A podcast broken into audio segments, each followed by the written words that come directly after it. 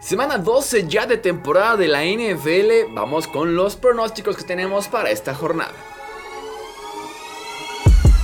Hablemos de fútbol. Hablemos de fútbol. Noticias, análisis, opinión y debate de la NFL con el estilo de Hablemos de fútbol.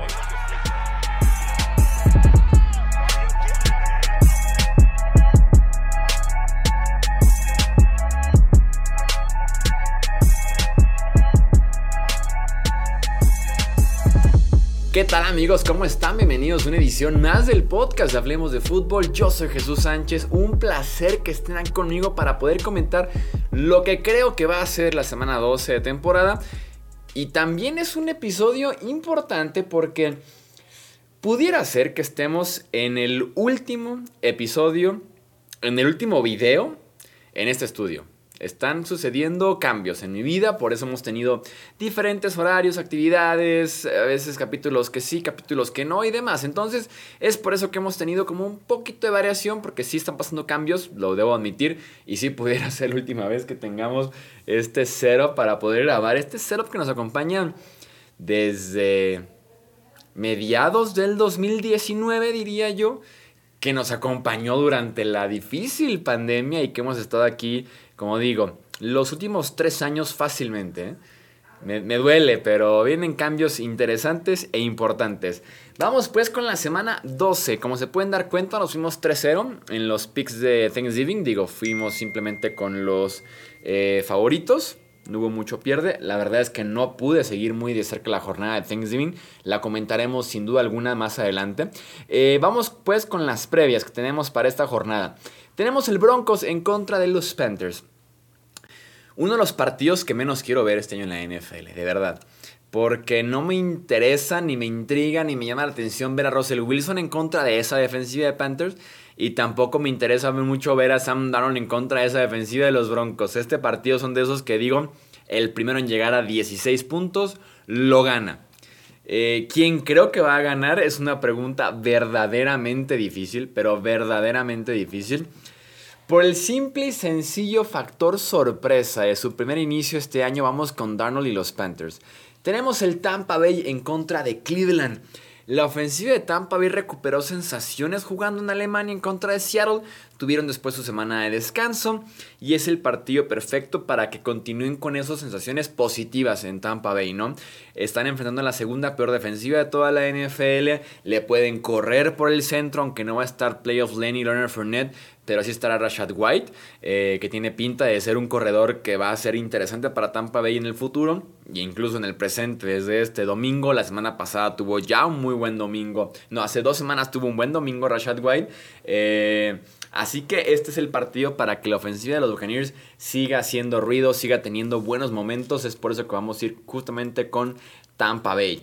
Tenemos el Baltimore en contra de Jacksonville. Los Ravens están encontrando las formas de ganar y eso te habla mucho de un equipo muy bien coachado. Han tenido muchas lesiones últimamente los Ravens, sobre todo a la ofensiva, y se han reencontrado, han buscado las formas de poder ganar partidos semana a semana. Esta semana encontré Jacksonville, además de ser ampliamente favoritos, tienen pinta de que recuperan a Gus Edwards. Lamar Jackson estuvo limitado en la cadera al principio de la semana, pero no aparece más en el reporte de lesionados. Eh, Ronnie Stanley, él sí no va a estar el tackle izquierdo de este equipo, pero poco a poco han encontrado las formas. Eh, y eso me gusta mucho por parte de eh, John Harbaugh y este equipo de Baltimore. Obviamente vamos con ellos en contra de los Jaguars. Houston en contra de Miami. A partir de esta semana que sigue, el calendario de Miami se pone lindo, el calendario de Miami se pone interesante, con pruebas de verdad, se pone picante.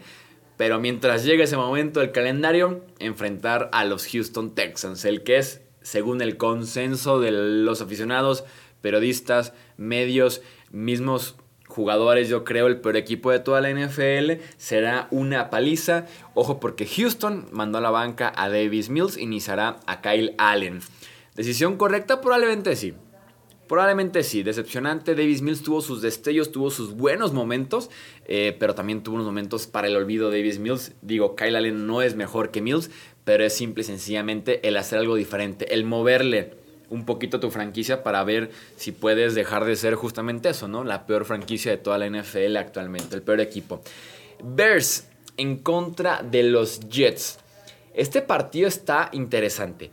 La gran duda es Justin Fields. El tipo está muy tocado, muy pero muy tocado. Al momento de grabar este video, Justin Fields está cuestionable y sinceramente no sé si le alcance para jugar. Se separó el hombro la semana pasada y también sufrió tema de ligamentos en el mismo hombro izquierdo.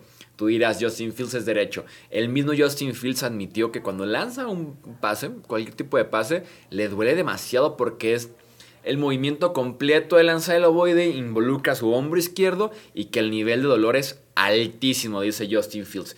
Cuando se lesiona la semana pasada, deja de correr Justin Fields. Y esa parte es clave en este equipo de Chicago, que Justin Fields pueda correr el ovoide. Entonces, tomando en cuenta que Justin Fields está muy, pero muy tocado, que Trevor Simeon pudiera ser el coreback de los Bears, vamos con los Jets que estarán iniciando a Mike, a Mike White en lugar de iniciar a Zach Wilson como su eh, coreback. Wilson que en temas de nivel realmente se ha visto mediocre, se ha visto pésimo en dos partidos en contra de New England, pero no le ayudó para nada el comentario que hizo de que él sentía que no, que no había decepcionado al equipo con todo y que venían de dar un gran partido en contra de New England y que la ofensiva había sido pésima, principalmente Zach Wilson. Y el tipo dijo, no, no dejé abajo a nadie, no decepcioné a nadie, no le quedé mal a ningún compañero, ninguna unidad. Entonces, eh, Robert Sales se vio como con la disyuntiva de decir, pierdo a mi coreback enviándolo a la banca o pierdo a mi equipo entero, ¿no? Pierdo al vestidor al no defenderlo, si no manda a la banca a este niño. Entonces opta por perder tal vez a su coreback, lo manda a la banca, pero mantener un equipo que está trabajado muy bien y que al final de cuentas esa decisión eh, se requería en ese momento. Mike White no es mejor que Zach Wilson. Hemos tenido realmente uno o dos partidos buenos de Mike White. Hemos tenido como cuatro o cinco malos por esos uno o dos buenos momentos.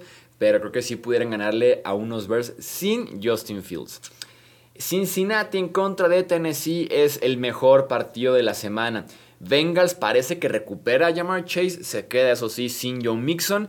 Esa línea ofensiva de Cincinnati me preocupa porque esta defensiva de Tennessee se ha convertido en que el nombre que pongas en esa línea defensiva va a generar presión, va a generar eh, golpes al coreback, capturas, eh, romper jugadas. Se ha, se ha, convertido en una excelente defensiva en ese aspecto de rotación de línea defensiva y que cada uno de los jugadores cumple.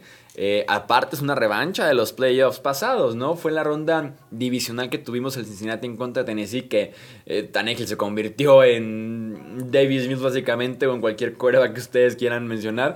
Pero vamos viendo si la vida le da la revancha a Tannehill de forma positiva, ¿no? Eh, Falcons en contra de Commanders. Hablando de regresos, Washington podrá recuperar a Chase Young que no juega desde noviembre del año pasado. Este pass rusher que es una estrella muy joven, pero que tenían por ahí todavía pendiente rehabilitar una lesión de rodilla, ¿no? Entonces Chase Young podría estar ya de regreso para este partido. Eh, los Commanders son buenos en defensiva terrestre, los Falcons son excelentes también en, en ofensiva terrestre, veremos quién cede. Vamos con los Commanders. Chargers en contra de los Cardinals. Parece que Arizona recupera a Kyler Murray, a Hollywood Brown, dos piezas extremadamente importantes para su esquema y aspiraciones. Los Chargers no llegan tan sanos, pero es que lo disfuncional que ha sido Arizona en las últimas semanas en temas de coaches, en temas de jugadores, de discusiones, de química, lo que nos ha revelado Hard Knocks recientemente, eh, es, imposible de ignorar. Eh, así que vamos con los Chargers, que por lo menos han podido competir en los últimos dos partidos en contra de, de dos muy buenos rivales como San Francisco y Kansas City, algo que no ha hecho Arizona. Arizona no ha ni competido en las últimas dos semanas, ¿no? Tenemos el Raiders en contra de Seahawks.